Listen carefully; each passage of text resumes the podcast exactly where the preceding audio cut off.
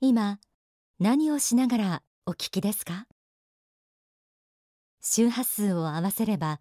さまざまな情報をキャッチできるラジオ。時には心と心を通わせて人のぬくもりを感じることのできるラジオ。もしかしたらあなたが今合わせたその周波数はあなたの心が出会いを求めて発信している周波数なのかもしれません。そしてあなたの心をめがけてこの番組も発信し続けてきました。本当の幸福をつかむための心の教えを。その発信した回数実に1000回。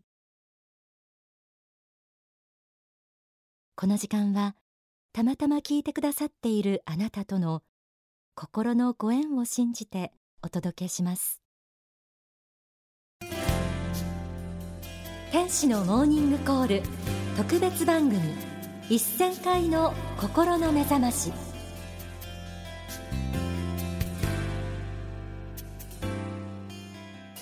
この番組は宗教法人幸福の科学幸福の科学出版の提供でお送りします。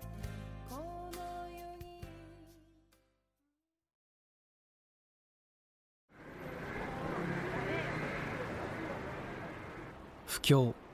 いじめ幼児虐待孤独死自殺者年間3万人。世の中悲観せざるを得ないような出来事が毎日あちこちで起きている。厳しい現実の中でそれでも懸命に生きている人々。そんな世の中を笑顔で満たしたい。もし受け入れてもらえるなら本当の幸福をつかむための心の教えを伝えていきたい。そんな思いで放送されている番組「天使のモーニングコール」ご存知だろうか？なんていうのかな？勇気を持てとかさなんかすぐ大きい方へ行くのでそれはそれでやらなきゃいけないことではあるけれどもでもその普通の人が普通の温度感で聞ける小ささっていうかそういう感覚をやっぱり持ってなきゃダメだと思うんだな。距離感がね縮まってれば。彼らは天使のモーニングコールのスタッフ。この番組は幸福の科学と幸福の科学出版の提供で週末の朝放送される30分番組だ1991年10月6日の放送開始から実に20年目を迎える。開始当初この番組を放送するラジオ局はラジオ日本 FM 山口をはじめ全部でたったの7局だった。現在日本全国35局またハワイでも放送されている。放送回数はこの11月末で1000回を数える。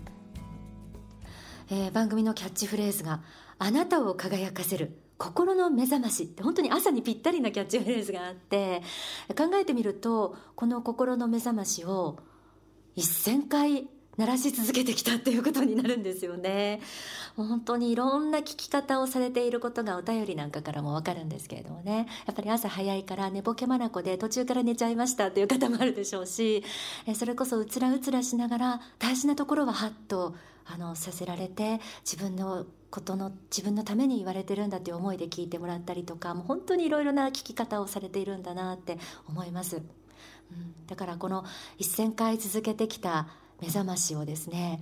こうどこかで偶然でもこう出会って、えーたまたまラジオをつけてキャッチしてくれたっていうそのリスナーの皆さんに心から感謝してます。宗教の教えを放送するラジオ番組は決して珍しくはないだが天使のモーニングコールは教えを朗読するのみのスタイルと違い世間一般の人々の目線に立ち生活に役立つよう構成にも工夫を凝らしている。でもいくら教えが崇高でも本当に人々の心を救わなければやっぱり宗教の存在意味ってないと思うんですよね。ですからあの抽象的なものに終わらない。で生活とか人生にこうちゃんと活用できそうなところにまで私たちはこう教えを落とし込んでで皆さんの顔を実際に思い浮かべながら作っています。であのこんなメッセージをですね先日いただきましてえー、人生問題について毎回タイムリーにいろいろと取り上げて一宗教にこだわったところからの解説ではなくより広い人間の身近な視点から導き説法されるのでいわゆる宗教臭さが前面にほとんど出てこないところが抵抗なく聞けますね。いうこれは本当にあの番組スタッフとしてもあのみんなでこう一つの評価としてあの励まされたお便りなんですよね。あのスタッフみんなどんな人にも自分の心の力を信じて、まあ、力強く生きていってほしいと。そのための人生のヒントにしていただけるっていうのがこの番組の使命だと思っています。パーソナリティは白倉律子。2000年4月からこの番組を担当している。大学卒業後地方 FM 局のアナウンサーとなりその後フリーアナウンサーに。首都圏の FM 局を中心に音楽番組朝の情報ワイド番組などさまざまなジャンルの番組を担当してきた。私も10年目ですけどまだまだ人間的にも未熟だし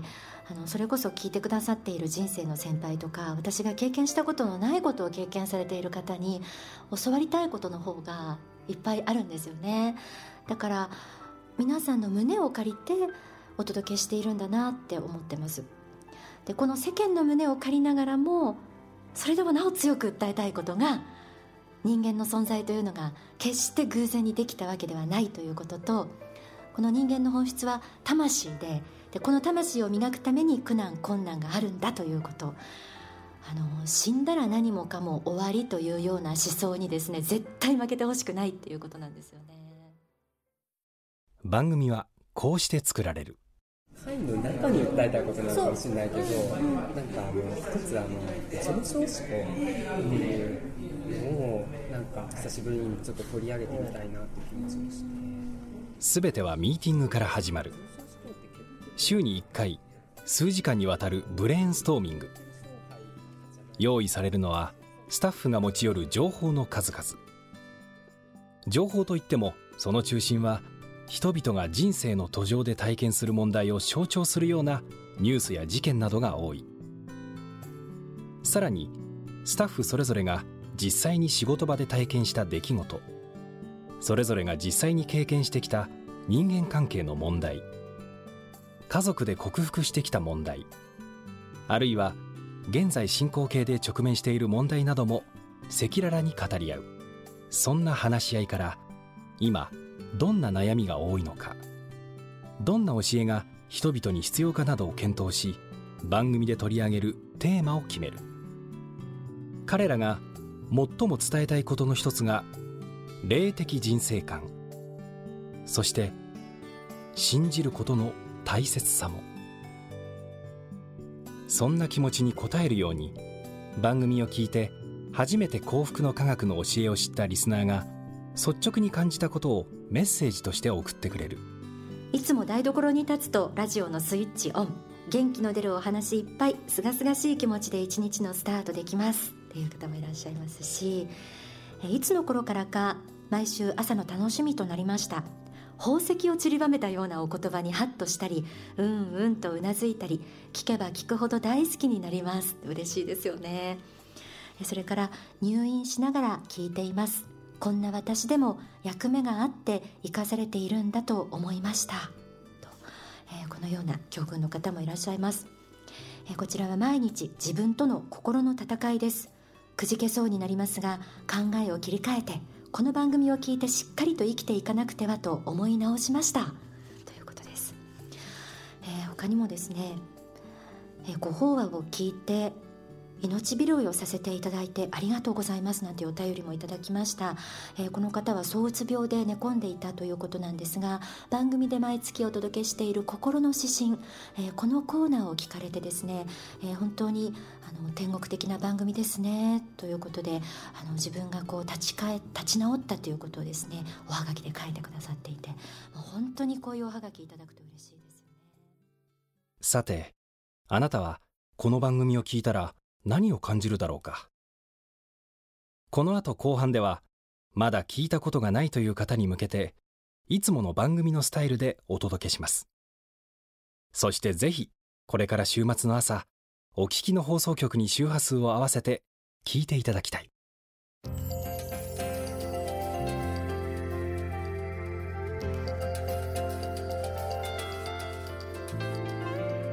天使のモーニングコール。それではここで毎週何曜日の何時からお聞きいただけるか各局の放送日時をご案内しましょう。ラジオ日本ラジオ関西南海放送では土曜朝6時から栃木放送土曜朝6時5分から静岡放送土曜朝6時15分から FM 愛知では日曜朝6時から茨城放送 FM 大阪 FM 福岡 FM 熊本では日曜朝6時30分から北海道放送山梨放送和歌山放送四国放送では日曜朝7時から FM 青森 FM 秋田福島 FM FM 新潟 FM 石川 FM 福井 FM 富山 FM 長野 FM 滋賀三重 FM 岡山 FM FM 山口 FM 高知 FM 香川 FM 長崎 FM 佐賀 FM 大分 FM 宮崎 FM 鹿児島 FM 沖縄では日曜朝7時30分から FM 山形では日曜朝8時から。ハワイケイズーでは日曜朝8時30分から放送しています。ぜひあなたもこの番組で心に光を充電し翌週からのエネルギーにしてください。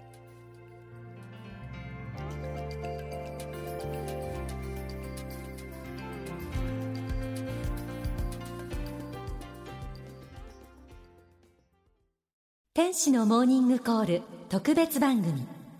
一千回の心の目覚まし。改めまして天使のモーニングコールパーソナリティの白倉律子です。あなたにとっての幸福って何でしょうか？価値観は人それぞれ違います。幸福と感じることも人によって様々でしょう。この放送のために前もって通常の番組の中であなたにとっての幸福のもとと題してメッセージを募集しました、えー、たくさんいただいたんですがちょっとご紹介します。なおわんこさん。愛しい家族の笑顔とともにつつましやかで穏やかな日々を過ごすこと。エミコークリックさん。家族の笑顔と子供の成長です。インド在住日本人男性もいただきました白いゾウさん。貧しい子どもたちのために始めた無料の学校で子どもたちの笑顔を見た時。それから光戦士さん。自分には到底無理と思われる任務や課題をやり遂げた時。美恵子さんは孫たちの元気な声。たけしさんは息子のいびきが愛おしい。だそうです。えー、どれも読んでいると皆さんの素敵な人柄が現れているなと思いますよね。それぞれの方がそれぞれの人生で大切にしてきたものが見える気がします。今日はですねそこにぜひ宗教的視点での幸福感を加えてみてください。仏心の目から見た本当の幸福ってどんな幸福なんでしょうか？仏法真理の書籍からご紹介しましょう。幸福の科学の幸福論はこの世的に幸福であるだけではなくあの世的視点から見ても幸福である生き方を説いているのです。それをこの世とあの世を貫く幸福と呼んでいます。あの世という観点はやはり宗教でないと出てこないと思います。人間の本質は魂であり肉体は乗り船。死後肉体はなくなっても魂はあの世へ帰ります。この世を生きている時も幸福。あの世に帰っても幸福というこの世とあの世を貫く幸福のためにはでは何が大事なんでしょうか？皆さんは数十年の人生というと長いように感じるでしょうが日数に直してみると平均して2万数千日です。この2万数千日の間にこの世においてどれだけのことを経験しどれだけのことをつかみ得るか。これが非常に大事です。その貴重な経験を得るために人間は人生を送っているわけです。わずか2万数千日この間をどれだけ理想的なものにしていきあの世に帰った時に魂の向上になっているような生き方をするか。これが非常に大事なことなのです。魂の向上とありました。そう。人がこの世に生まれてきた意味はここにあります。では魂を磨きながら本当の幸福をつかむ生き方とはどんな生き方なんでしょうか？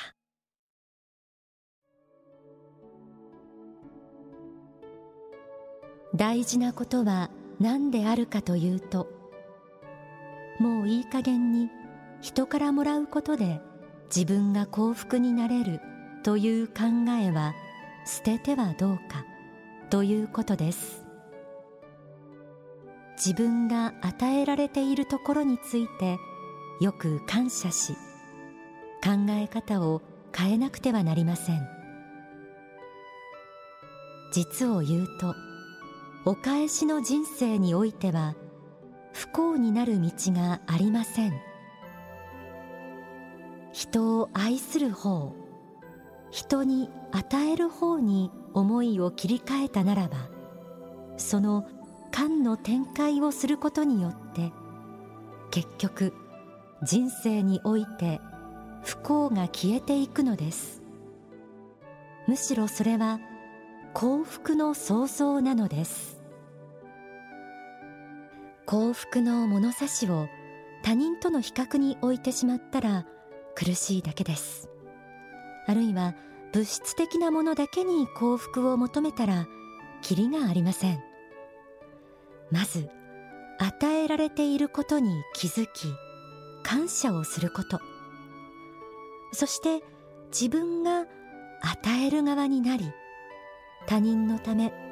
世の中のために何ができるかを考えて生きていくこと。この与える愛というのは仏法真理の基本的な教えの一つなんです。愛は幸福の卵であるとも教わっています。さてこの愛という観点も実は宗教的観点からでないと生まれてこないものなんです。書籍愛の原点そして愛無限の一節をご紹介します。愛を妨げるものとは一体何でしょうか？人間は永遠の生命である。ということを否定する考えであろうと思います。人間は一回限りの生を生きていると思うからこそそこにエゴイズムが生まれてくるのです。唯物論的に物質のみが存在すると言い張るのは結構ですがそれは自分自身に対しても他の人に対しても親切なことではありません。なぜならその考え方には愛という言葉の生まれてくる余地がどこにもないからです。愛に目覚めるためにはまず永遠の生命ということを知る必要があるのではないでしょうか。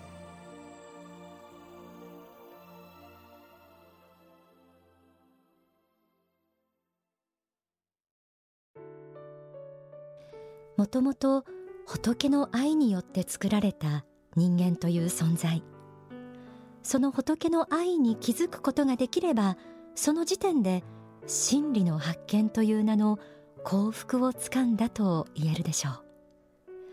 まあ、いきなりそんな宗教的心境にはなれないかもしれませんが人間は死んだら終わりではなく本質が魂であること